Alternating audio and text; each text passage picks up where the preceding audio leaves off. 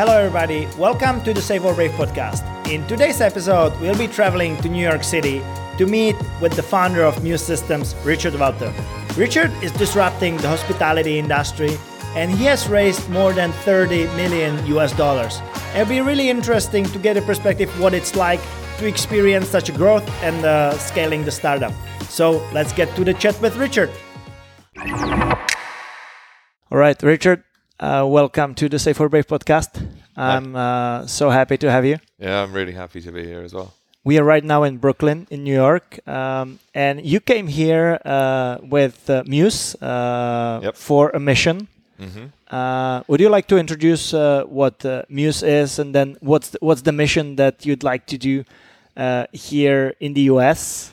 Yeah, I um so Mews is a property management system. So we uh, take care of you know hotels, uh, pretty much you know enterprise size. So usually from 25 rooms and up, and it's hotels or hotel chains that we mainly go after. So we usually we started out with uh, kind of smaller you know uh, smaller hotels and hostels in I guess the center of Europe, and now we've grown it to I guess eleven offices all around the world, um, in more than a thousand.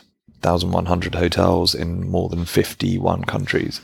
Um, so, um, uh, so yeah. So my particular mission here is to basically, you know, uh, to take over the US and to take on Oracle and to uh, to you know crush it. How how, how does Oracle feel about uh, your mission? Uh, have like you, have you heard any I- feedback? I, like it's it's like they they just um, I think they they don't like the fact that we we mention them so much and like I like I kind of don't want to don't want to talk about them so much because of the fact that it feels like we're giving them free free PR, but they still are that kind of it's not so positive PR in the end. yeah, yeah, yeah. But it feels like um, you know. I think it's uh, like I once read a book about Larry Ellison, um, and it says like more or less his uh, authorized biography, which is actually one of the greatest books that I've ever read. It's called Softwar. It's amazing, and I think like actually any startup founder should uh, should read it.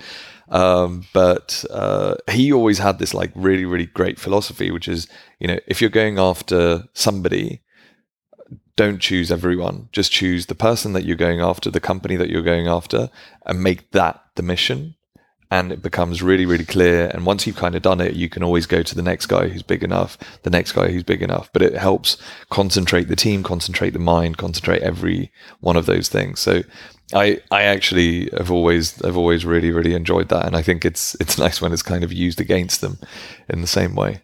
Got it. So uh, in in the in the recent months, you have had uh, quite some success in terms of uh, fundraising Mm-hmm. and expanding uh, uh, your business. Yeah. Uh, if I remember correctly, uh, in the last round, you raised thirty three Yeah. million dollars, and before that, you raised uh, Six. six. Six million euros. I guess it's like seven million, uh, seven million euros. Yeah. So you're uh, roughly at 40 million uh, US dollars rate raised so far. Mm-hmm. That's uh, a pretty high number, uh, considering that uh, uh, Mews was uh, something that was not really planned. If I if I uh, know the story correctly, and it was something that sort of even happened by accident.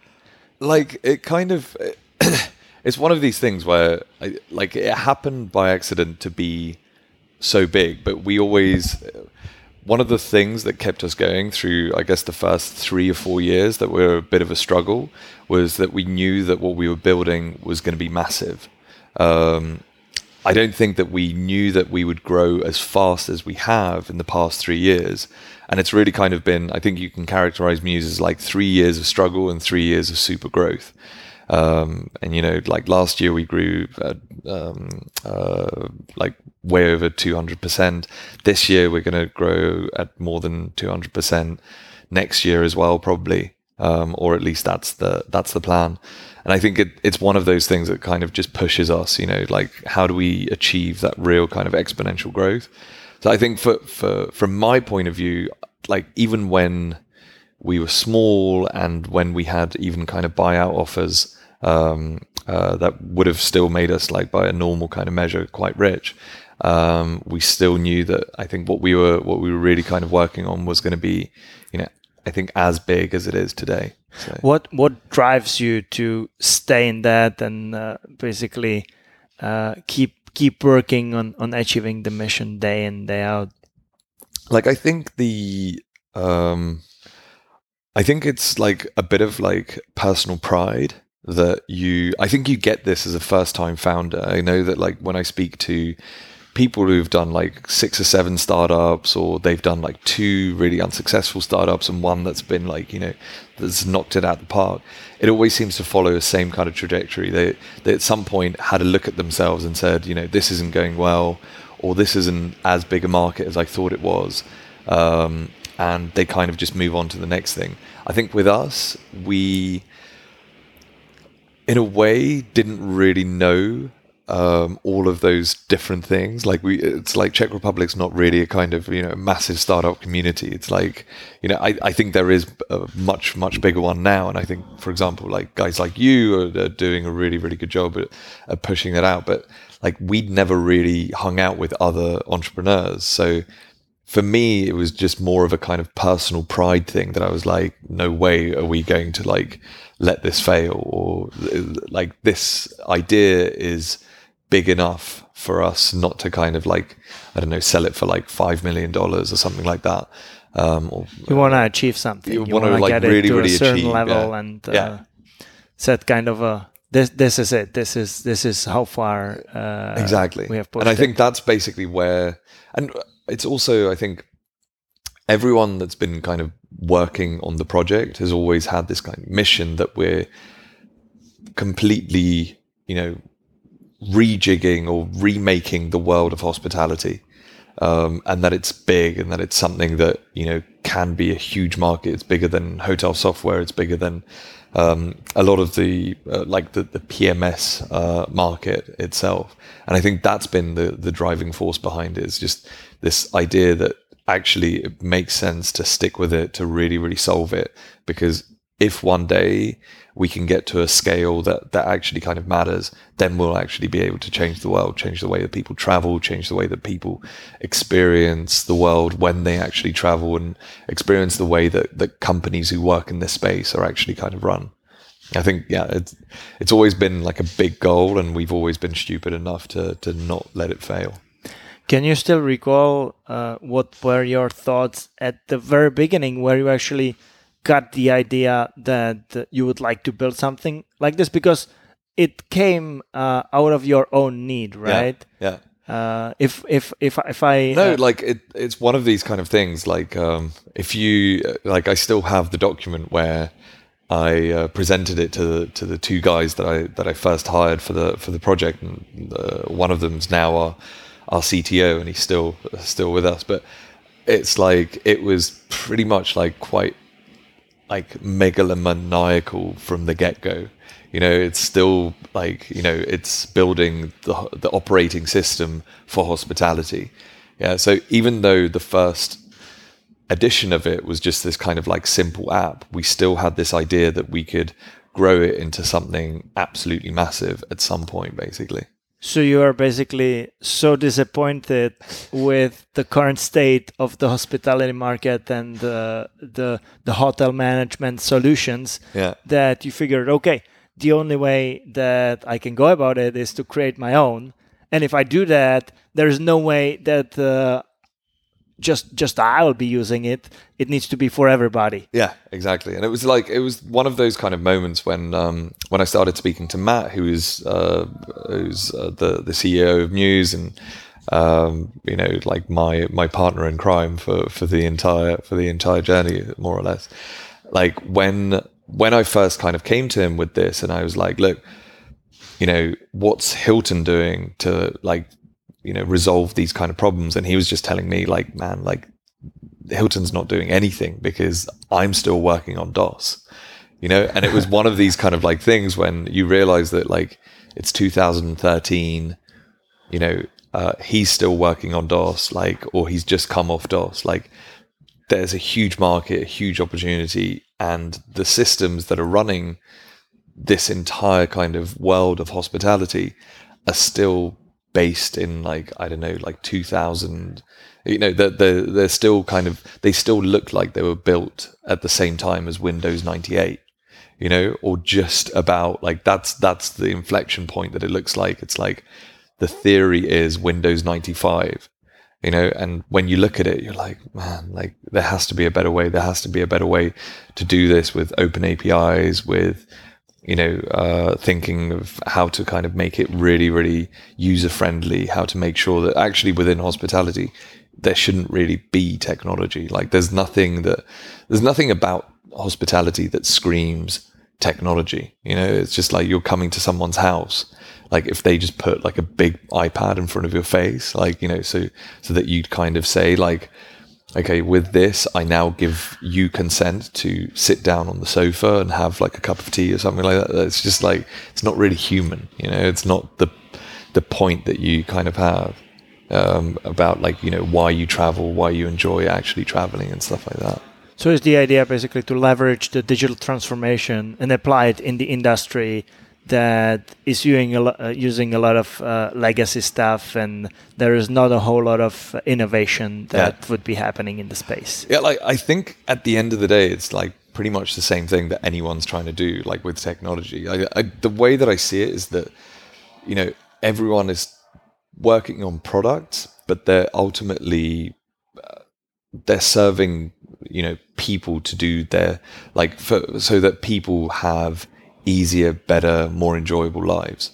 You know, I don't think technology exists in and of itself just to basically kind of exist. Like, fine, you might have like well, it, should it should cer- it should certainly not make our lives worse. Yeah, exactly. like it shouldn't. It should actually be a tool, right? Like yeah. you you invent a hammer because you have something that you want to actually kind of like put into the ground. That's right. You know, but like or stick to the wall or something like that. And I think with with any kind of tools like they might not be physical they might just be completely intangible. I think that's when it's actually really really interesting to see you know how would you solve this problem of needing to put a picture up if you don't need physical tools and stuff like that? And i think that's where like technology just offers so many different solutions and that's why it's so exciting.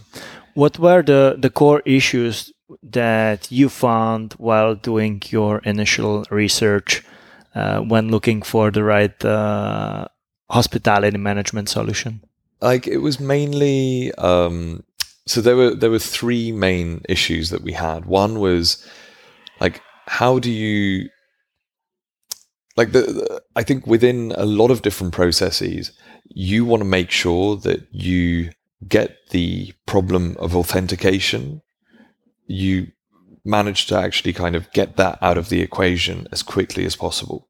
Yeah. So that's why, you know, biometrics are so uh, good now. That's why I guess QR codes are so popular in places like Asia. Um, that's why, you know, Face ID is better than uh, fingerprint. It's like all of these kind of like different things because you want the technology to serve as a quick enabler of trust. And I think it's the same thing in hotels. You know, like when I first looked at, um, you know, the problems that that we had, we needed to figure out a way of how to do a quicker check-in. And the quicker, the quickest check-in that we could think of at the time was the one that airlines were using. You know, so you were basically kind of like filling out all of your details online, and that was it. You just filling it all out. And so when you actually came to the hotel, you only had you know a, a, QR code or something in your Apple Wallet, and that would be your authentication point. And you wouldn't need to go through the whole charade of here's my passport, here's my credit card, here's my like, you know, you don't need all of those additional steps, which today in most hotels you still need, and it's just a problem of authentication. And when you think about like what kind of technology you actually need in order to drive that, like it's just a place that you can uh, figure out all of those kind of details and then how to make sure that you're actually building it for privacy, how to make sure that you're building a place that you can actually store the credit cards, store them safely, store them, you know, and it's one of these things where we just wanted somebody to solve this for us. And there was nobody that could solve it. Like we even went to Apple at one point and had this idea that actually we could use Apple IDs as um, as stores of value because we like, yeah, Apple has you know at least 30 or 40 percent of all credit cards. So why don't we just you know the the rest of the people can just sign up for their Apple ID, use it sometime in the future. And so like I ended up emailing Phil Schiller about it, yeah, just because I was trying to go through like the normal normal channels and nobody could get me an answer. So I just he didn't respond. He did. He, He did. actually put me in touch with like a really good mobile team in uh, in Nice. in Europe, and it was like one of these kind of things where I just like I thought like, well, why why be pussy about it and just like let's just do it. Um, and it was great. Did you just uh, guess his email address? Yeah, I literally just like looked at uh, what possible emails that Apple people had, and then basically just tried like Phil Schiller, PS, and like something or like P Schiller, like all of the different kind of combinations, and then Did you send it to all? I just sent it to all, and then he responded with one of them. That's amazing. And um, yeah, it was like it was cool, and it's it's funny because it's like five years on, that's essentially what Apple's now doing, you know. But at the time, it was just they were like, yeah, we're not going to let you sign people up for an Apple account um, without them having an iPhone or Yeah. having, and it's just like it's like why? Like we're doing lead generation for you guys, you know. Like you should be happy about it. But anyway, so um, but it's like when you try and solve these problems, you think of like how can this be easier, and then you figure out that it's not easy. So you kind of begrudgingly have to build it yourself to make it easy. So you were talking about making the check-in process as fast as possible. Like what I imagine as the best case scenario is no check-in. Yeah. I don't wanna. I don't wanna handle any of that. Yeah. Like Uh, w- w- the way that we think about it is like the only check-in that needs to happen in a hotel is at the door. That's the most natural place that you can put a check-in scenario. Yeah, like there's no Yeah, of course. I don't want. Uh, I don't want you to let anybody else to go to into my room. Yeah, exactly. Like that's the thing that needs to kind of happen, right? Like, and so I'll be more than have- happy to prove that it's me, right? Yeah, yeah, exactly. And like that's where it's normal that you ask for some kind of authentication point. But Yeah. like when you walk in through the door, like most hotels should be happy that people are walking through the door, you know?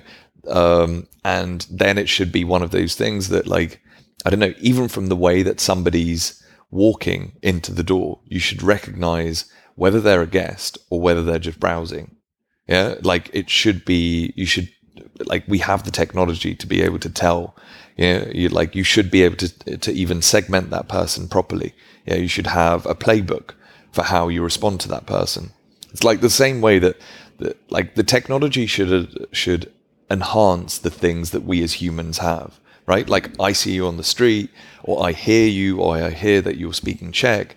I can speak Czech to you. Like immediately, there's like we go from not knowing anything to like the facial recognition, the speech recognition, all of these things suddenly kind of like open up a um, a, a chasm that's between us, and suddenly we can actually start talking to one another as trusted parties, basically.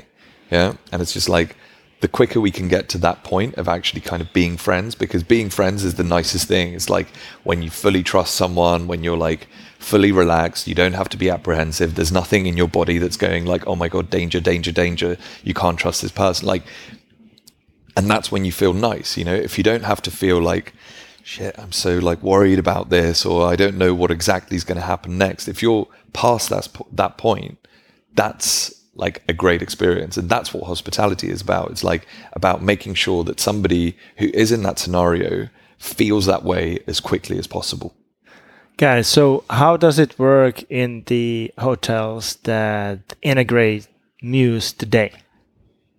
um yeah i always want to talk about the future Oh, we uh, will- no, no, no, we'll- but we'll get- we'll get to the no, future like- too, like for but- me like the the way that like so we were um i think the first system to come out with this online check-in so everyone could fill out their details before they came to the hotel they would uh, fill out their details put in their credit card and essentially send all of that information through. So what you then had in places where you still needed to kind of actually have a physical signature, um, you would print out all of these details on a registration card.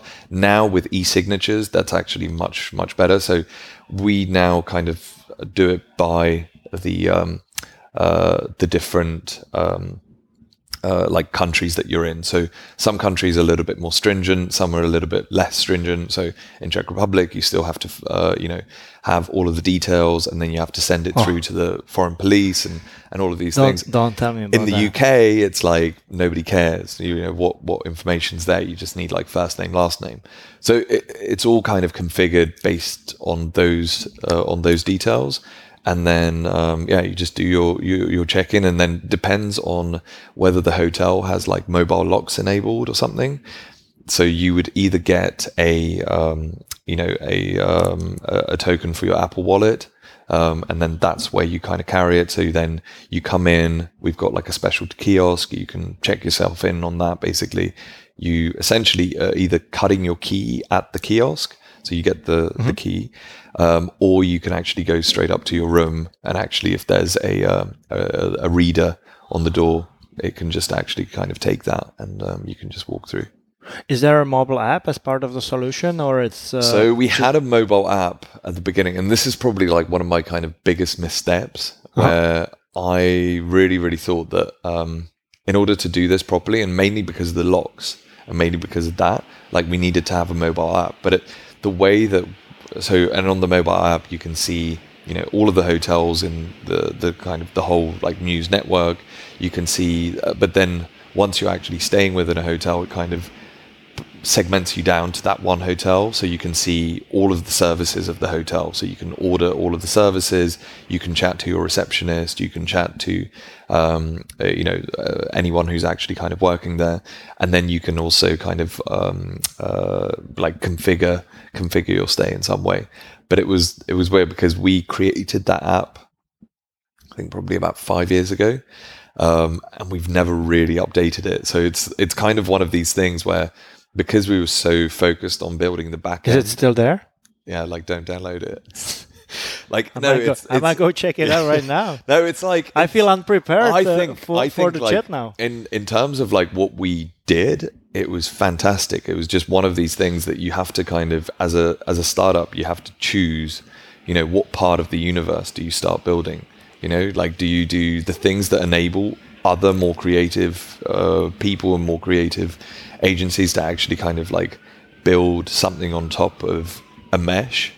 Yeah or do you actually try and do the two things together? And it like it was just too difficult to try and do everything all at the same time because we were building you know a back end system a payment system a um, uh, like a worldwide kind of tax engine so that we could do um, like parts of the revenue accounting in all of the 50 countries or so that we were going after you know and then and it's like really really big massive problems that you're trying to kind of solve. And you realize like no we've just got to scale it down to the things that we can do.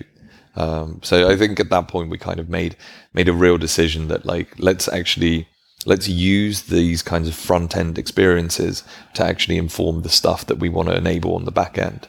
And don't the, the hotels want to have this front end experience to be branded and customized? Uh, like with, with everyone does, right? But then the customer doesn't really kind of want to constantly download a new app and a new. Thing. Oh, yeah, yeah. like 100%, It's just like you don't want to, and I think that's what it is. It's just you're not gonna like most hotels don't really get that. It's not about them. Like the customer doesn't really care about like the thing that they're trying to show with their app because they don't really care about the service you know like they they've already decided where they want to live yeah? And where they want to live is you know in a um uh in their chat apps. So it's like they want to live in their whatsapp they want to live in their facebook messenger they want to live in like all of these different things. And if the hotel is coming up with something it better be something that's actually delivering value to the customer. So it's like i don't know a- a really super super specialized uh, view of what they're coming to.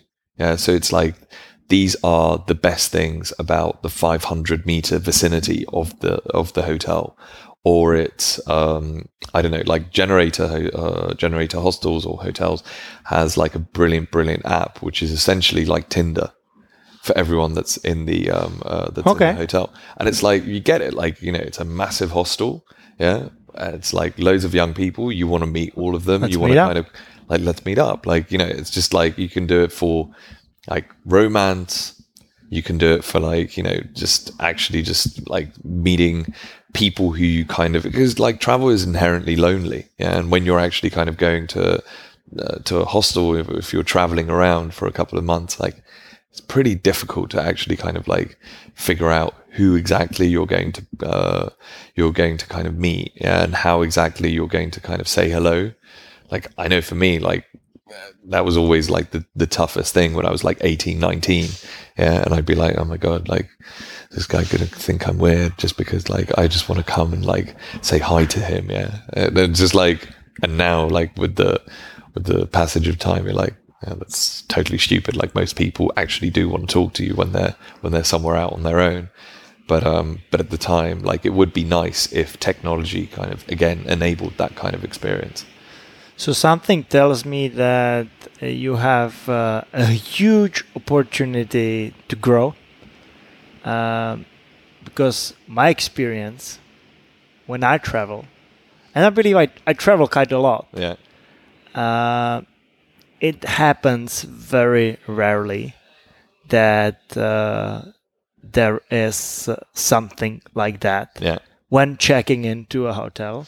And to be honest, I don't think that I have ever encountered your system. Maybe I did. Yeah, I just like you- didn't know. You probably go and like stay at the really like shishi hotels that aren't working with us at the moment. I stay at random places, uh, all kinds. Um, but there is there like even if if you if you are talking about like the, for example, the smart door kind of thing, Mhm. that is super rare these days, Yeah. or at least like that's that's Yeah, that's like what I see. in see. my experience, like it never works, right? Like it's like and, and if Like- it's there, it doesn't work. yeah, that's like right. I've had these experiences where I go in and I'm like there to actually see what the locks are like, yeah, because like they've made this big PR push about like we've got smart doors, and I'm there and I'm like. Great, I've downloaded your app. It's really cool. Like, I'm just gonna go up to my room, and they're like, "No, no, no, take the key." Yeah, and I'm like, no, it's fine. I've got the I've got the app. It's it's fine. They're like, no, no, no, take the key. Yeah, and I'm like, why? And they're like, well, it's it works 98 percent of the time. Yeah, Okay. and I'm like, wow. So like two people out of like a hundred get to go to the door, and it just doesn't work. And so they've had to kind of build in this entire mechanism where they still give you a key at the reception desk, even though you haven't asked for it, and even though you just so they've essentially not they they haven't sped anything up. They've actually just like instead of now asking annoying questions, It's a bigger annoying- mess. Yeah, it's a bigger mess basically. So, uh, how do I go and experience uh, some of uh, some of your technology? So I guess you wait until your favorite hotel. Uh, I don't have my favorite. uh, I just need to know where I go and. Uh, No, I think like we're we're kind of working with a huge number of uh, parties, especially in in uh, in Europe. We like we haven't really. Uh, we've got like a bunch of properties now in the US. Uh-huh. Um, So is it on the on the rise that you pretty much started here and yeah, uh, it should be picking up soon? no, it should be like I think we've got most of the team now, the US team, training up in uh, in Europe. So they've been there for for um, for over kind of two months, and we're going to make a real concentrated effort into the uh, into the US and to try and really really push things here, basically. So I think. You know, and if you tell us some of your favorite hotels, we'll we'll definitely like go to them and we'll tell you them that you know like one of your best customers. You know, testing this. Not sure if I'm a good customer. Why do you But- like take the TV and you out the window? uh, fortunately, I don't do that. but uh, but I, w- I, w- I would love I would love to to see this more. That's for sure. And when you mentioned uh, your uh, numbers in- in terms of uh, how many bookings you process Yeah. and uh, and overall, I think it's uh, very impressive. But uh, the market is just so huge. Yeah. Was your idea right from the beginning? Um, and I'm asking this especially because both of us are Czech. Yeah. And I think for Czechs, it's not really common to think globally. Yeah. But this is a this is a global idea, and what you are doing is conquering the global market, Yeah. right? You don't want to do it just like for uh, one hotel in Prague and that's it. Yeah. Like I like I have like uh, I've been pretty lucky because I got to grow up both in in Prague and in and in London. That's where the, the stupid accent comes from. But um, I think I have I have uh, studied in England, so I'm perfectly fine with that. no, I think for me, like I, like when I when I like Czech Republic, like we're we're given a blessing. I think like starting out in Czech Republic because we have such a small market. Yeah, it's like if you're if you're working in and this is generally my kind of my theory about why European tech never really seems to kind of like scale up that much and why some of the real kind of um, like biggest like rising stars of of European tech are all from you know secondary or tertiary kind of countries you know? So like it's like us or you know us or um, the guys at Productboard or for example like you know if you've got like Daniel Dines like coming from romania you know? Or like nikolai at revolut you know? It's like all countries that nobody gives a shit you know?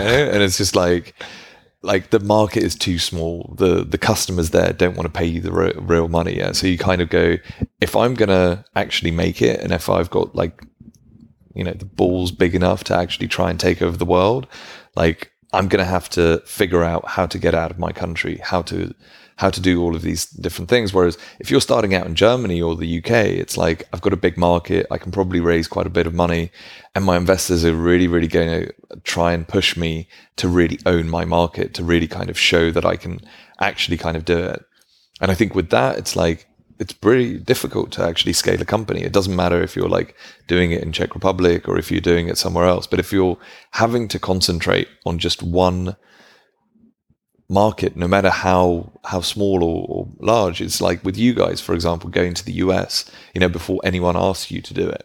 Yeah, That's like, right. Yeah, like I don't think you went to the US because you were like, this is the only place that we can sell our uh, sell our solution. It was like, no, we want to be like a big And that was the, company. was the most interesting and Yeah. appealing. Yeah, exactly. And it's just like, and I see, like, it's probably the same for you. Like, you see all this things on te- uh, on TechCrunch or something, and you kind of know, like, fuck, I can do that. Like, I'm not any worse than them.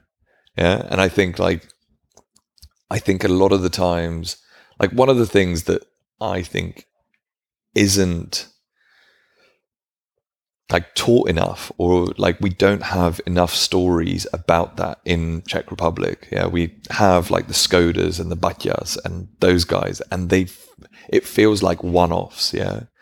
And and then you go like even like companies like, you know, whatever you might think of Kellner you know, he's a pretty shady guy, but like home credit is like a worldwide success story, you know, and it's just like, and the fact that like it was birthed out of like a tiny country in the middle of uh, in the middle of Europe, like it's pretty, it's pretty impressive. Yeah, so I think it's it's about the fact that like I think we, you know, we're we're kind of it's the way that we, for example, like hire news. You know, you've got to have like a tiny bit of a, like a chip on your shoulder that's still saying like I want to prove myself. You know, like I may have done this thing, I may have like achieved something, yeah, but I don't think that you know that anyone's above me. Yeah, and it's just like, and that's what's like so great about being here. It's just like the the level between being good and great just seems a tiny bit shorter Yep. you know and it's just like you suddenly go from you know meeting somebody who's uh, you know you you go from somebody who owns like a 50 bedroom hotel to like suddenly sitting in like you know like I've been here what like 2 weeks yeah I've already had lunch with Jamie Dimon you know? It's like and it's like wow that's what America's for you know? And you don't get that in Europe. You don't go like it would take me a lifetime to have a drink with somebody who's you know the head of BMW or something like that. It just wouldn't happen. And there It's is even like there away. is no these people in in the Czech Republic, right? Yeah, and exactly, and like you're like No. and like who like who are you? Like you like you preside over a business that has like a valuation of like I don't know like 10 million euros. Like it's great and it's like well done to them. But it like at the end of the day, like if you have that kind of chip on your shoulder, if you have that kind of thing of like, I just want to, I just want to measure myself against the best people in any industry. And I don't really care how difficult or how much everyone's telling me that it's impossible. Yeah. Like that's the thing. Like, I think that's why it's, that's why we've waited to make sure that we're ready. But that's why it's so exciting actually kind of being here now and being able to just say like, screw it, we're going to take over the US. What's uh, I think really interesting about your journey also is that for a really long time, no one really knew about you. it's like, yeah, was that intentional or? Like it wasn't. It was just like I think we just had too much work, you know, and it's like it just felt like like we never had enough money. Uh, we never like um, see, uh, that does not seem to be like an issue now. No, like now it's like now we can spray money on like you know PR and stuff like that, so that people kind of write the interesting stories about us. But like we were just talking about it before, it's like one of these things where you're kind of like you're looking at it and you're like, man, like what are the journalists doing if they're not writing about us? You know, it's like what, like they're not doing do, their job do, properly. Yeah, exactly. Like I do research about everything that I need to know you know, like about my business, about my competitors, about like all of these kind of like different things. And I always kind of just assumed that the journalists, like, there is, of course, an interesting story to tell. Yeah. Oh, 100%. And it's like. And now everybody knows. And now everyone knows, but it's like, it's a bit like cheating because we've, you know, we've got a PR company. We're like, you know, we're pushing out stories. We're asking people, like, hey, do you want to know about us? Like, and it's not you know, like it's fine. It's part of the game. It's part of the whole part of the whole thing. But it it feels like, um, yeah, like I think we just always kind of looked at it in this kind of way. What? Uh, how how difficult was it to actually get your first customers? Because seems like you didn't do any PR uh, in that direction. Seems like the sales uh, process is a bit different. Yeah, like I think. Um, it, like at first the whole like the whole thing was like we knew that the the market that we were going after was always going to be really really difficult for us to actually kind of attack so i think we almost chose customers who would enable us to do something a little bit more so it was more like we were almost trying to find people who would do qa for us mm-hmm. um, as we kind of scaled up the the the the technology and the um, uh, and the capabilities of the system. And I think that's when you know, and that was the the big kind of struggle. But it was also like things like we at first we didn't really know about you know blitz scaling, or we didn't really know about um, you know how to get an SDR team. Uh, we didn't know any of these kinds of things, and like to be fair, like the the main transformation around that was when um, we hired uh, like another great friend of ours, Greg Naidu, who's our CCO, and he really transformed the entire kind of sales operation of the thing. You know, because I think up until then we were still kind of like, well, we've still got to build all these things before we can actually go out and sell them, um, and you know there should be again somebody who kind of like notices us yeah, so it's it was almost the way that we sold the system at first was that we knew what we wanted to build and we needed to find the customers that would enable us to to build those features that we mm-hmm. wanted to build, um, and that would actually kind of uh, give us money. So we had this whole thing that you know you weren't paying us for features, but you were paying us for feature prioritization. So we would say, you know, we're building this feature probably in two years' time, but if you want it to go front of the queue, you can pay us like X amount of thousands of euros for us to build it tomorrow because it helps your particular kind of concept. And that that was like a really like I probably would have never done it the same way again, but it just seemed to kind of like work for us and kept us uh, kept us afloat for I guess the first like three years. I think it was uh, very similar what you're describing for us as well when we were expanding to the US market, right? To really build up a presence here, you need to you need to get your first clients. And the way how we did it is that uh, we went ahead and uh, we worked even for some of them. We worked for free because we wanted to provide them uh, with the value and we wanted to get uh, some of the first clients on board. Yeah, yeah. And uh, it helped us tremendously. Yeah. So and like the reference clients always really really help. Like it- it's like a weird thing. Like we never gave away the system for free because we always thought that that would like always work in like the wrong incentives for clients basically because then we would always kind of be free. So we always charged a really really high price for the for the whole system. Um, and in some way we managed to survive, you know, and like I, I like looking back, like there's so many kind of near misses and so many times when, you know, we would just run out of cash and we wouldn't know like where to get it from the next month. And there was always something that like happened in a really fortuitous way. Like somebody paid us like three months before they were actually supposed to.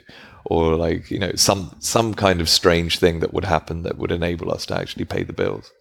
So the podcast is called Safe for Brave, right? Uh, and I would like to ask, what were the toughest moments that uh, you had to go through on this journey of uh, building up the company? Like I think the the two that really really stick out was I think there was definitely one point when um we just got a term sheet from a Czech investor um and everything about it was and like they're fairly well known or whatever but everything about it was like like we were like oh god like you know we were severely running out of money. We essentially had no money. Um, but everything around the term sheet was just bad you know like it was just giving up control. It was giving up too much of the company. You had like reserved rights basically that just would essentially like give them the power to and it like it's like a standard thing in central europe yeah that when you go to like investors you know compared to the us it's like What is the point of giving up control? Like, do you wanna do you wanna run the company No, but, yourself? but I think like that, like that to me, like I, I feel it's because like it's again like about kind of trust. Yeah, I Yeah. think like when people, you know, when an like an American investor, especially on the West Coast, looks at it, he's like, oh, 23 year old guy knows how to code, has done a really really good app. Like here's a million bucks. Yeah, because I know that you could build it into a billion.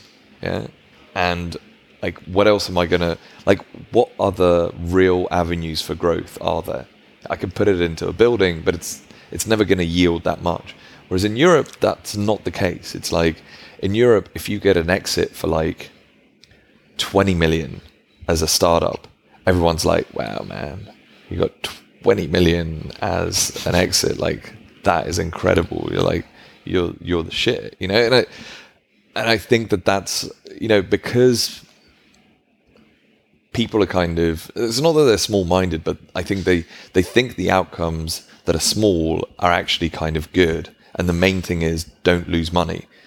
And if you're coming at it from the point of view of don't lose money then you're also trying to kind of exert more control but if you're exerting more control you're basically almost making like the the reason why I never never took it and the the, the point of the story is basically like we turned it down and we were like practically basically there in the boardroom about to sign it and I just basically stood up and I was like I'm sorry I actually can't do this and I just walked out the boardroom there were like Awesome. seven lawyers awesome.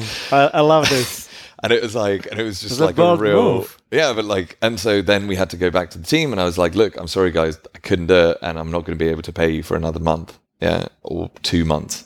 Yeah and to the point where like it's now part of like I love it. our onboarding thing where like this guy had like pills to pay like uh, was on antibiotics and he didn't have enough money for his antibiotics so he had to borrow money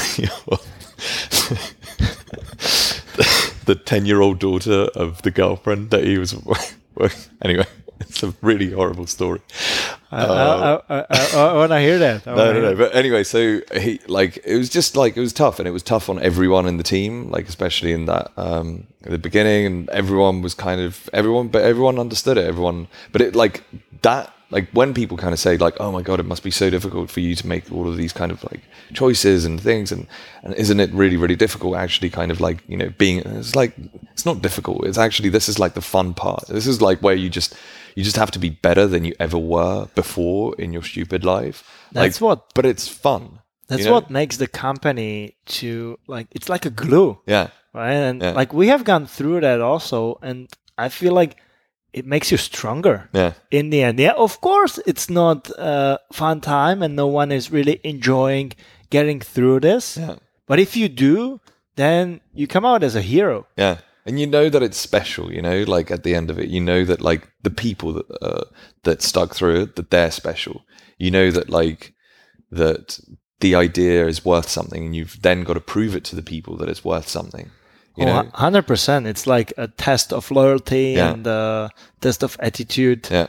Uh, and and I think like there's like that's one thing like you know compared to like the West Coast and compared to I think a lot of these different kind of startup areas like if things don't work out then people just get up and leave you know? And it's just like but no like you should show grit. You should show like basically that it's like it's worth it. It's like you know and especially when you're young you know? It's like what else are you going to do? Like are you really going to go and like work for a nameless corporation like doing the same thing and essentially kind of bug fixes? Or do you want to work on something that like might actually change something you know? And it's like i always think about like you know the the greek warriors and stuff like that like you've got to die with honor you've got to die with like you know um, pride. Yeah and it doesn't it doesn't actually matter that you kind of fall in battle because that's valor that's like you know that that's something that you can actually kind of do and it's great. Yeah to to just basically kind of live a really really long life and have not been part of something that actually tries to change the world for the better i think that like that to me just feels like a a, a tiny bit of a misspent life like i'm not like i'm it's perfectly fine for everyone but i just feel like i've always felt that i've had to be part of some kind of like mission what makes a huge relief for me is that if you experience going through something like this, then like in the future, right? When you think about that something like that could happen again, then you know that you have a team around you that will that will always support you Yeah. and then like yeah, if it happens, we'll we'll we'll work it out. Yeah. We'll deal with it and uh, there's not going to be an issue. So yeah uh, and I think that's like it's. well, I I think one of the most like rewarding things about the whole process is just seeing how. I think it's one of these kind of things because like the world, like uh, the the word like world class gets bandied around, yeah, and it's like always, you know, we get there's a whole thing basically about like game changers and like you know who's world class and get some world class people in your team and and all of these kind of things, and then you kind of like look around you, and you go like, well, you know, like out of like you know guys who are like 23 you know just at like Matfyz like doing something but not no real experience of like you know commercial projects or something like that suddenly they're people that if they were hired out of Mews and put into somewhere they would 100% be uh, be classed as world class so i think it's one of those kind of things where you know you like it's great to be able to see it but it's even better to be able to kind of witness um, you know to see it in somebody else that like oh they're world class i need to have them in my team. But it's even better to basically kind of like feel you know see how the transformation of someone from like somebody who's just like so for example like our cpo like our chief of product like he came in as a coder he was a pretty decent back end coder. He was a pretty decent, I guess, front end guy. Like he's kind of like a full stack developer technically, but he was never that great. And now he's just growing into, I think, definitely one of Central Europe's greatest chief uh, chief product officers. And it's like it's fantastic to see it. And it's like, and every single year there's a jump, and every single year you can see that he's much better than he was last year. And it's like and if someone like that would get hired for another company i'd be like man they just made a killer hire. Yeah that's a great great person. Yeah and it's just like and you know you take it back six years ago nobody thinks of him like that. Yeah, you know and i think that's what's really no one sees the potential there. Yeah and it's like but it's almost like um like potential is only as good as the personal kind of passion that you really have to actually kind of really drive yourself somewhere Oh, 100%. And I think like, and the team can give you that, right? Like when the team kind of goes like, screw it, like I can go and work at like Google or whatever, or I can push myself into all of these kind of things. But it's like I want to push myself to actually become a leader, yeah, of what I'm doing, or like I just want to, you know, do things my way. And I'm going to say that the way that I think about code, the way that I think about the way that code should be, the way that I think about what software should be, you know, for somebody to be able to say that within themselves, have that kind of thing and uh, you know and have the pride and passion to say you know what I haven't come from Facebook. I haven't come from any of these things. I have nothing on my diploma that says that I'm brilliant but I I have it within me.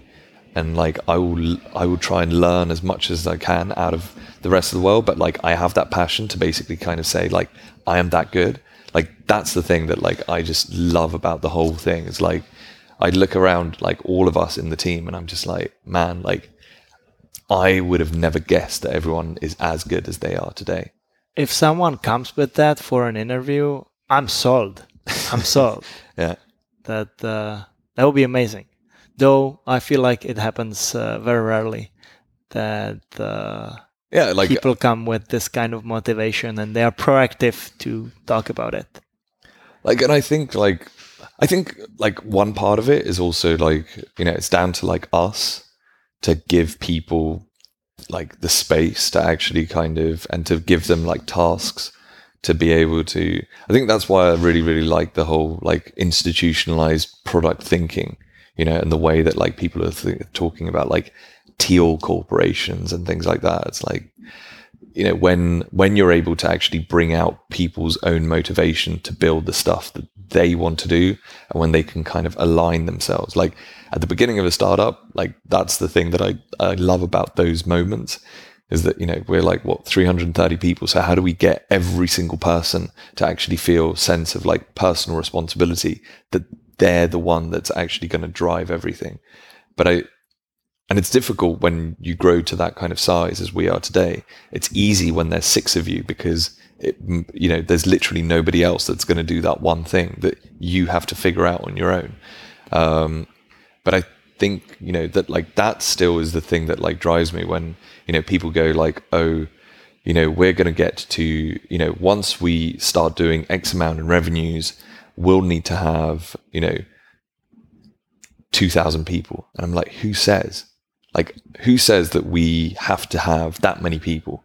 Yeah and we have to have that many processes and we have to have that many strict things. Like how can it can we try and basically like figure out how it can be done you know based around this kind of personal responsibility? Like let's put guardrails in place let's put processes in place so that people can kind of learn.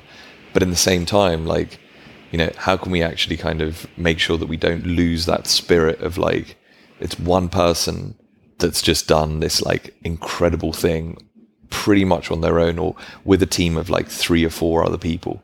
Yeah. And it's created a product that could be worth, you know, billions, you know, and it's like, and I, and I still believe in that. And I still, that, that's still something that like really, really drives me that I'm like, I just I like I hate the idea that we would one day become this like soulless corporation with like forty thousand people, yeah, doing like really really boring um, products and projects that just make business sense, basically that are not exciting.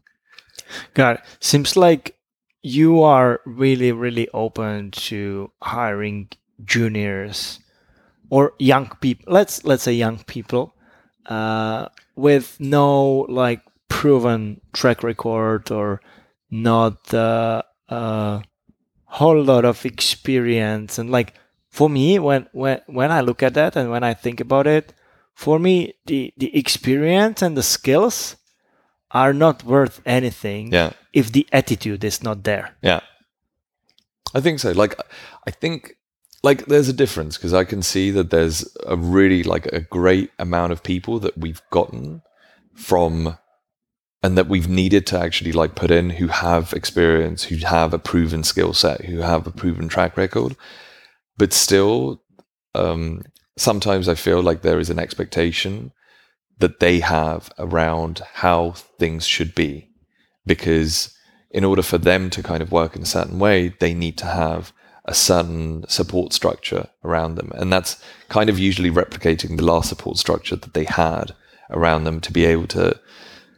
And I, I genuinely prefer that you know, I think with us, it's it is pretty difficult for a lot of people, basically, if they don't really have that hunger to really understand how they can personally transform, you know, what they are, and they're just not just replicating same thing. Because, like to me, like anyone can become IBM, yeah, like because it's like you're the general that's fought the last war, and everyone can replicate that. But it basically means that that's the that's the point when you start losing the next war because you start essentially kind of trying to recreate something that has been successful in the past. Um, and I think it's it's tougher to try and basically do it in a way that's constantly in, innovative. Um, but it, I think if you're really building something that's permanent, that's going to outlast me, that's going to outlast any of the people that are that are that are there, then it has to be something that's kind of constantly growing, constantly evolving, and constantly exciting. What do you do internally at Mews that uh, basically you feel makes the company special, or what are the things that you feel uh, you it to cultivate the culture and that uh, you don't think? Uh, like I think we like we have a few of the, these types of things. I think it comes from um, the way that we treat each other, the way that we, you know, like we have this attitude that there's nobody else that's going to do things for you, you know. So, you know, at first we used to, you know, if there was a new person starting, we don't do this anymore, but it was like indicative of the kind of culture that we wanted to create. But we would basically give them a half folded chair and we were like, make your own chair yeah, like make your own computer. Like there's no person that's going to do it for you. You got to do it for you. And like that'll be fun. I would enjoy my first day. Yeah, and it's just like, and you do these kinds of things, and, and like we still do it. Like you still set up your your systems yourself. Like you know, even we spend a huge amount of time trying to train people and trying to educate them about you know why it is we're doing this, what we're what we're actually trying to do, what their particular role is, in helping us um, get there. And you know, we try and give them a sense of purpose as soon as they're basically in their induction, and we spend you know a long time explaining every single department in the company. You know, so that it's not like you're just going in to do this one particular kind of role or one particular task. Um, and so I think there's that. Like, there's another thing that we're trying to do basically now, which is this um, so like uh, th- there's a book called Loonshots, which like I'm a massive, massive fan of. Um, and it's like by this guy called Safi Bahcall, and we essentially it's like the whole thing about it, but it's like about how um, you should always have like an artist squad, yeah, and an army. Uh-huh. Yeah. And it's basically about like cultivating both of those because these are the people that are going to kind of create those kind of loonshots that just seem really cra- crazy and it feels like you're basically just wasting money. And here's like the, the army that's actually kind of doing the the franchise stuff, the stuff that makes money, and they're kind of just getting better at the process and all of those kind of different things. And you should try and get them to actually kind of live together. So one of the things that we're trying to do is basically figure out, you know, how can we get you know, at first it's like just certain people, but how can we essentially get certain people to just break out of what they're doing and just focus on their own kind of like project, even if they just seem totally, totally crazy. Yeah. And we just give them that that opportunity. And that like that's one of the things that's great about money is that like you can just waste it on on projects like this basically yeah, really were there were there any uh, projects like that that really paid off and that uh, yeah like were then incorporated it's the way that solution? we did payments for example yeah so payments basically just began as a bit of a hobby of mine that i was like man like this is like such a weird weird thing that like nobody knows like like you still like have you know I think most people when they try and speak to anyone who works in payments, it's like smoke and daggers. You know, like what's interchange? Like shh. You know, like every single person who works in payments, there's like some kind of like thing around it. It's just like you know, it's like the people that kind of go like blockchain. Yeah, and it's like, what does it mean? Like, how? What's the actual application? They're like blockchain. yeah, it's like it's just a thing that like everyone says, and it's really difficult to try and find out information because the people that know feel like they're sitting on like a massive pile of cash, so they don't really talk about it that much. And even if you're trying to like read blogs and articles, everyone's and it's like everyone's kind of obfuscating what they kind of mean. And there's, you know, people who will say like, oh, we're a PayFac provider. And they're not. They're like an ISO provider. And it's like even to find out what's the difference between ISO and a PayFac and all of these kind of things. Whereas, you know, I feel like in general technology, everyone can kind of learn about everything and everything's kind of free and open. Whereas in payments, everything's like smoke and daggers. You know, like how is it that you actually obtain a banking license? Like, shh. You know, like nobody talks about it. You've is that is that something that you have gone through? Yeah, so like we we kind of did this thing where like um we like we just thought like wow like this is so difficult to like onboard people to get through the KYC process, to do all of these kind of different things. Like, why is it so difficult? Like, we know the customer, we know what's coming in, we know all the reservations, we can model what the reservations will be. And so we just thought, like, well, why don't we just start doing it ourselves? So we worked with a with a, a company called Adyen at first, basically, and even to try and get to that because we worked with a company called Braintree at first, and then we figured out that actually in Europe, Adyen were doing all of their kind of back end so yep. then we kind of like went to Braintree, we figured all of that out basically, and then we just realized like, oh my God, it makes so much sense to actually incorporate this into our our system. Because every single hotel needs to have a bank account or, you know, payment processor or something like that. And if you really, really want to make it that it actually kind of adds a service to the hotel, you've got to know exactly everything around it. So it kind of be- began as this like weird kind of thing that I got really, really into. Then I managed to persuade a few of the team to kind of build out like a few pieces here and there. And now it like is a massive, massive part of our company. Do you act as uh, a bank for the hotels? So essentially, we act as the payment processor oh. for the hotels, um, or at least part of it, basically. Um, and it's something that we're kind of working down more and more because you realize that if you really want to kind of automate most of the things on the back end well you you have to get things out of the way yeah right? exactly you have to get the terminals like if you don't have to come with a terminal you can come with a handshake you know like and it's things like that and it like that's where you just realize like if you can automate all of the the touch points basically that the finance team needs that you know the like if you can automate as many of those things, you actually make a much better product. So we were talking about that one uh, particular case yeah. that was really difficult for you to to get through.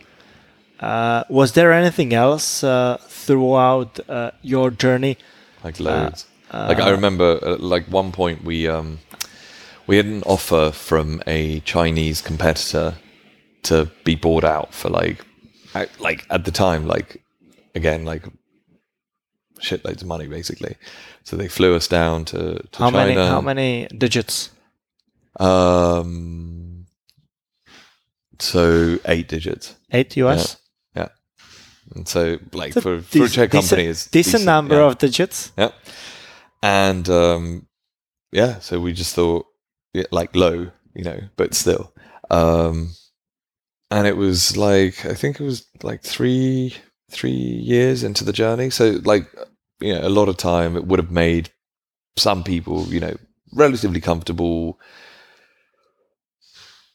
And it's just like we kind of came I down. I feel like it would make a lot. Well, like the other thing relatively comfortable. Even, well, the other thing that I basically didn't even mention was the fact that my wife had just given birth to our daughter, and like we still had like huge cash flow problems basically, and it was like, and I remember um, the long, long and short of it is, that we kind of had this moment and we were like, we can't do it. Like it's just like it just feels like we're giving up. Yeah, and it just feels like really, really shitty. Yeah, so let's just not do it. And so we we flew back from uh, from that experience and came to Europe. And like the next week, I basically sat my wife down, and she was like, you know, I think it was like maybe like our daughter was like three months old or something like that.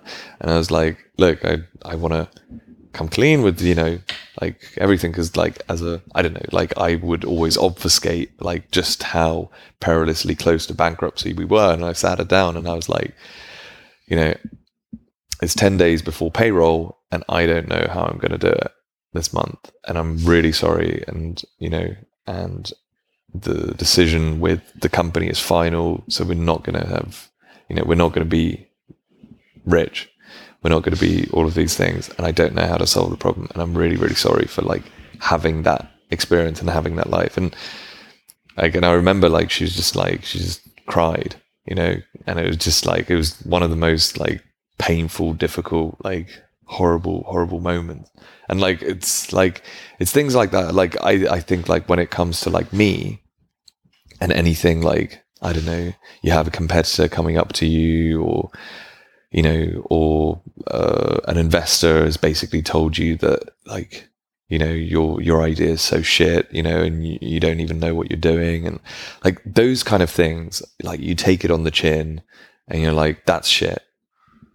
But, screw it, like you know, I I can just dust myself off. But the moments that really really stick with me, that are really really tough, is the moments that like I have to look someone in the eye and tell them the truth about how close we are to like total wipeout that they've put all this trust in me and I don't know what's coming next and I have to come clean to them because um, it's it feels like the right thing to do. Those wanna, are the things you want to honor the relationship, Yeah. right? And yeah, especially when it's someone who who trusts uh, you and who, like, who trusts you, cares, but who shares a household with you Yeah. and uh, Yeah. with who has been with you all the time. yeah. I I totally see this uh, being super difficult.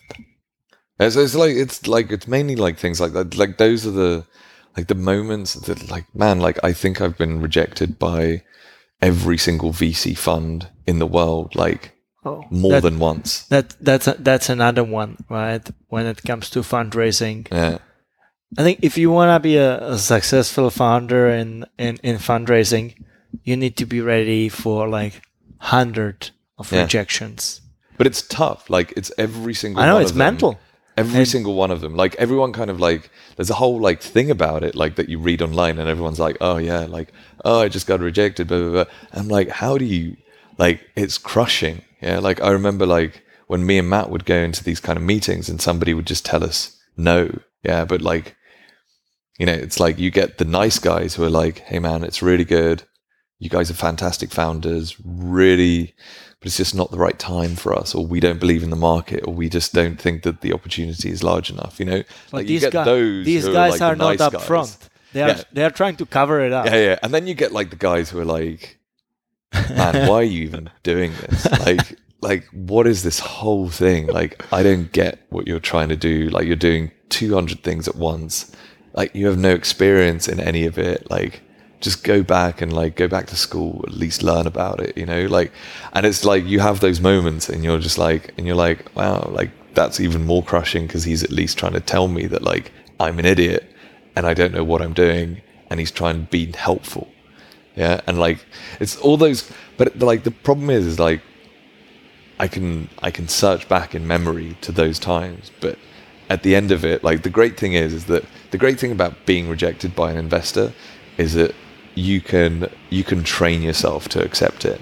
Yeah, and you can train yourself that it like actually in the end it doesn't really matter. Yeah, because if you really like I know that there's that whole thing like I really really hate the struggle porn thing like you know the the whole like the Gary Vaynerchuks and all of these guys who are like you got to like work you got to you got and it's tough and you're an asshole and it's just like yeah like fine but it's not like that that isn't like it, it isn't about the struggle. Like it, it's I think it's much more about like having a team, you know, f- figuring out things as a, as a team. That like the thing that I hate about those types of things is that it's always about you, yeah, or about like your personal thing. Like Yeah. there is nothing that I've done within Mews that I've done on my own. There's literally nothing. Like there might be decisions that I've made on behalf of others, but I look at it as basically like I'm the arrowhead.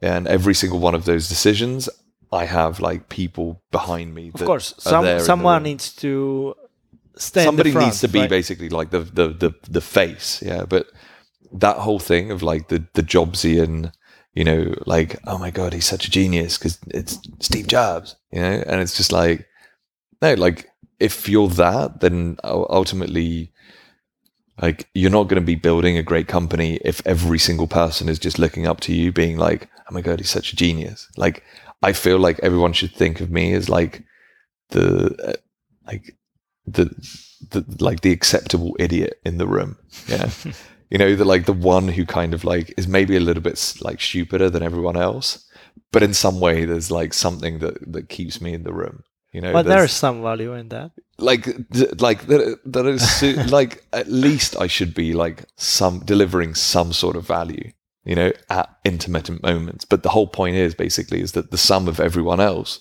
should be way greater than than what I can Oh, offer definitely, yeah definitely. And like, and I've been like super super lucky to like be around all of those people basically and like my whole thing is like at the end of it the greatest accolade and the greatest thing that like I would love for Mews to be is basically to be thought of you know the PayPal mafia. You know so all of the guys that are all of the guys and girls like that are heading up Mews you know like I would love if one day we're a company that people are like oh shit he was number 483 at Mews you know? He's the shit you know? And like well she like that's the kind of company that I would love to to to build basically how did you assemble the core team of Mews? I just trial and error like Trial and error. like I started the company with one guy. Um, he didn't work out for whatever reason, so I had to like um, get back his stake. Then I found another. Well, then I tried to find a company who was going to build parts of it basically for me. They didn't really get what I was trying to do. Then I um, thought about getting somebody else in. That didn't really kind of work out. And then I essentially, through a friend of a friend, came across one guy who then brought along his best friend, the the guy who's or the the guy that he'd worked on on another project, and who's now the CTO. But for example, that that guy who's essentially my original co-founder, um, we had to buy him out the company. I think two years in, because um, yeah, because he wanted to go off and do other things. Um, so yeah, so that was that was really really horrible as well. Um, So what what Yeah. do you look for in the people when you are interviewing uh, someone new that would join the company? Um, it's like everyone in the company laughs at me about this, but like I have this like huge belief that every single company needs to be able to productize itself in the end, and that the best people are going to be the ones who end up feeling that the work that they're doing is actually part of something that they're building around. It's like a product that they're basically like working on, and and it doesn't really matter if you're in finance or if you're in legal or if um, you know or if you're um, actually working on a product or actually like there's something that you've got to be like working on in your head yeah? And it's something that you think is unique some kind of viewpoint that you have. And i think and it can be completely random it can be completely um uh, but it's just like i think those are the those are the people that really really excite me the people that are just like have a slightly weird sense of the world that they believe in things which are slightly strange you know and i like i really really feast on that yeah like i really i love people who are just good at something or just like have a particular insight into something like um and they just they show passion about it. They're like, you know, the fact that, and it can be something really, really small. And I feel like I have this like belief that if you have that about something, then you can easily transfer that kind of passion into whatever you're actually kind of working on.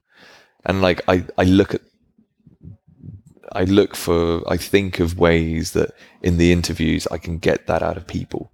Yeah, like what is it that actually kind of helps you get out of bed? What's the thing that like is going to make you go back to the problem on Sunday night at 3 a.m. because you're just really, really worried about getting it wrong.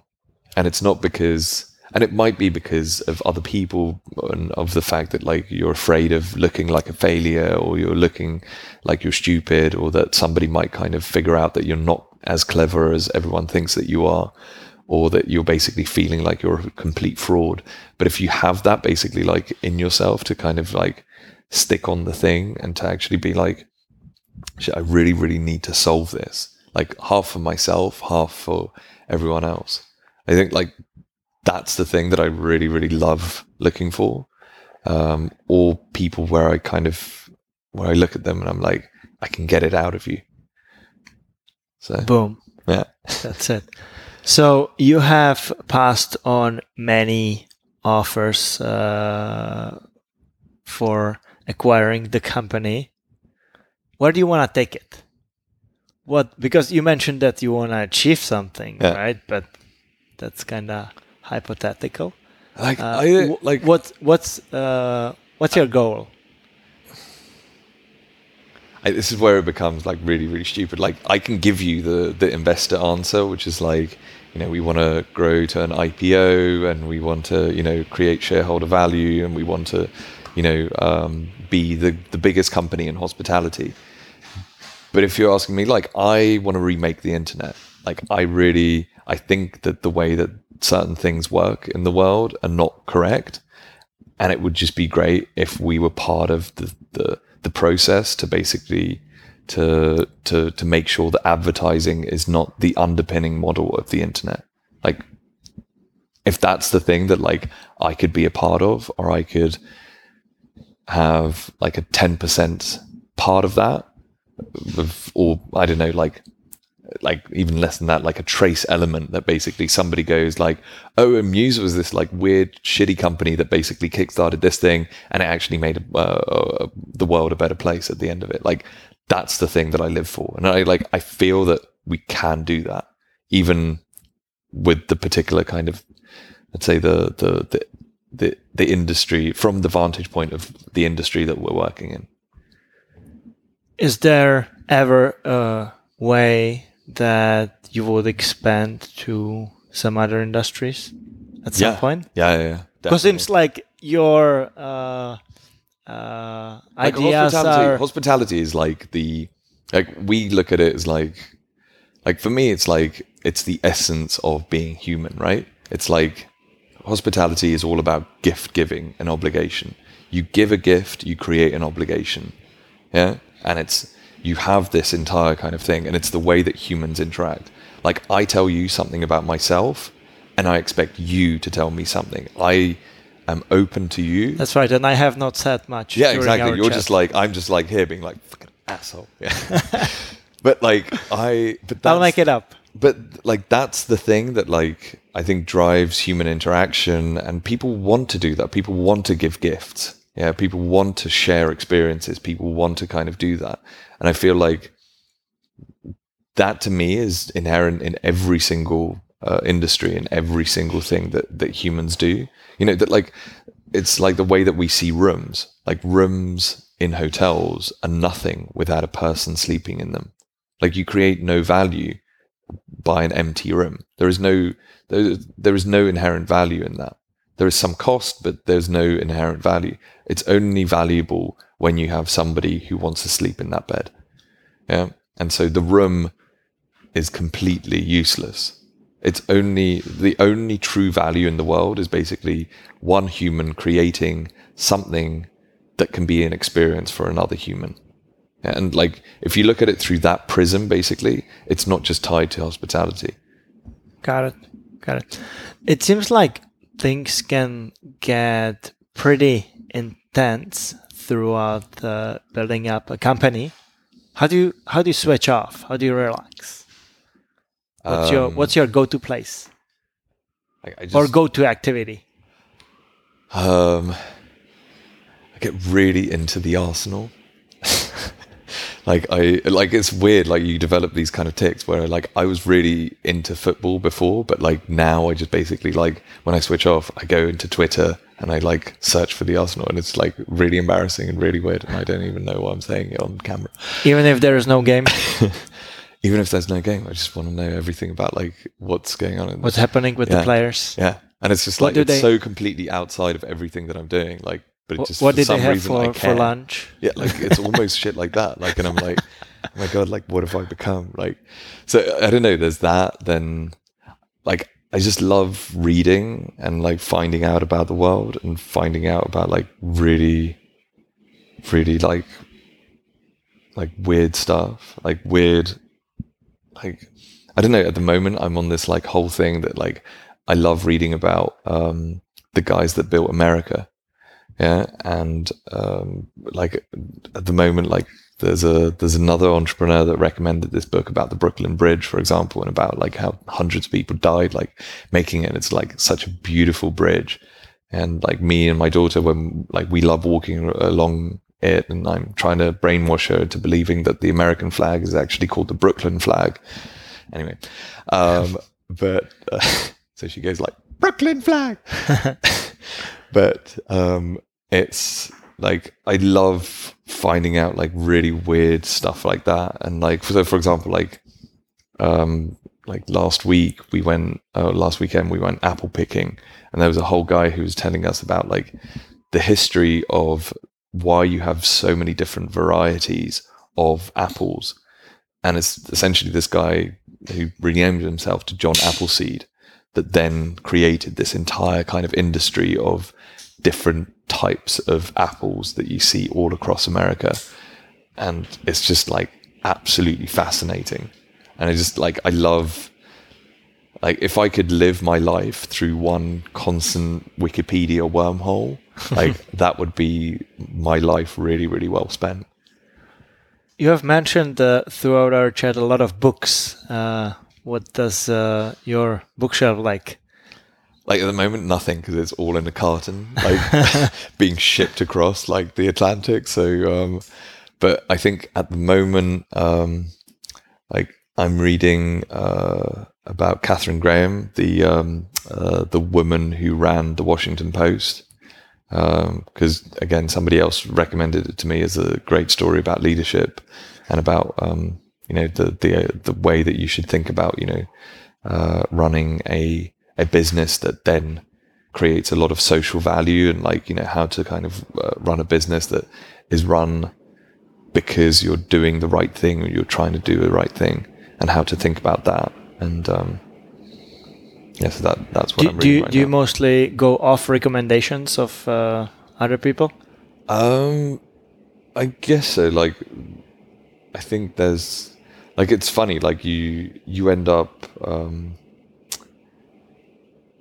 like I swear it's like it's one of these kind of things where like people who read books, yeah, like or people who read voraciously, yeah, end up being really really good guides. Like for example, like anything that our CTO says is good, I will read that like all the time because it's just like I just love some of the like the weird stuff that he basically brings my attention to, and he and like it will usually be about like foundational elements of um, uh, of programming or about functional programming and stuff like that, and I like I have no idea how to do any of that, and I'm like the worst programmer on the planet but I love the theory around it. Like I love the. It's, it's just like it's very philosophical. It's very um, you get down to like uh, concepts of minimalism and like what it means, and then like there's there's just so much that you can tack onto it, and you kind of like you know it's like the basics of what clean code should look like are exactly the same as what great design should look like, you know, and like what are the ways to like marry that? I, I don't know. Like so, it's like people like that, or like um, I don't know, uh, like whenever I meet up with him, like like John Collison from Stripe, like he's actually like a really really good book recommender without me name dropping like an idiot. But like he actually recommended this book about Oracle, the one that I mentioned like right at the beginning. Like, and I was like, yeah, I don't know. But I read it and I was like, fuck, that's a good recommendation. yeah. And it's just, um, yeah. So I, or like I uh, follow like from tech guys like Keith Rab, Rabois, Rabois, um, who used to be like the CEO of um, of Square and then like a couple of others. And he always has really, really good book recommendations on Twitter. Or, you know, if you stalk him enough, you see like the interactions with other authors where he's kind of like given them and you're like, oh shit, that okay, fine, I'll read that book. So he's basically technically the person that recommended Loonshots to me. because um, he was like, nice. oh, this is like an interesting guy. And um, so I just pre-ordered the book from that recommendation. It just turned out to be like one of the best books that I've read at least this year. But um, yeah, it's amazing. Yeah, books are certainly a great source of uh, learning something new and yeah. uh, expanding your perspective. So Thank you for dropping a couple during during the chat. I'm just like a shameless name drop. Uh, I, I get royalties from all of it, so you can go to my Amazon like page. And, yeah. I, I wanted to thank you so much for no, uh, taking taking time and, and hosting us here in Brooklyn to yeah. uh, shoot the podcast. And uh, yeah, no, I thanks had, so much. Uh, I had a tremendous time yeah, uh, chatting with you and learning about Mews. And I wish you that soon you will be able to ring the bell with a successful IPO of Mews. Yeah, well, you know, or or we we invent another form of IPO, but yeah, anyway.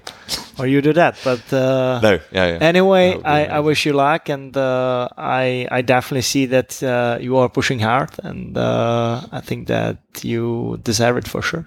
Thanks so much, and same Thank to you. you as well. Cool.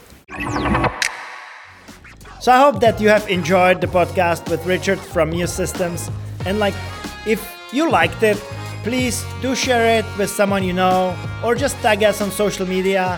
For us, it's a tremendous reward and we would love to see that. We'll be working hard on bringing you more episodes like this one. And uh, yeah, until then, stay tuned.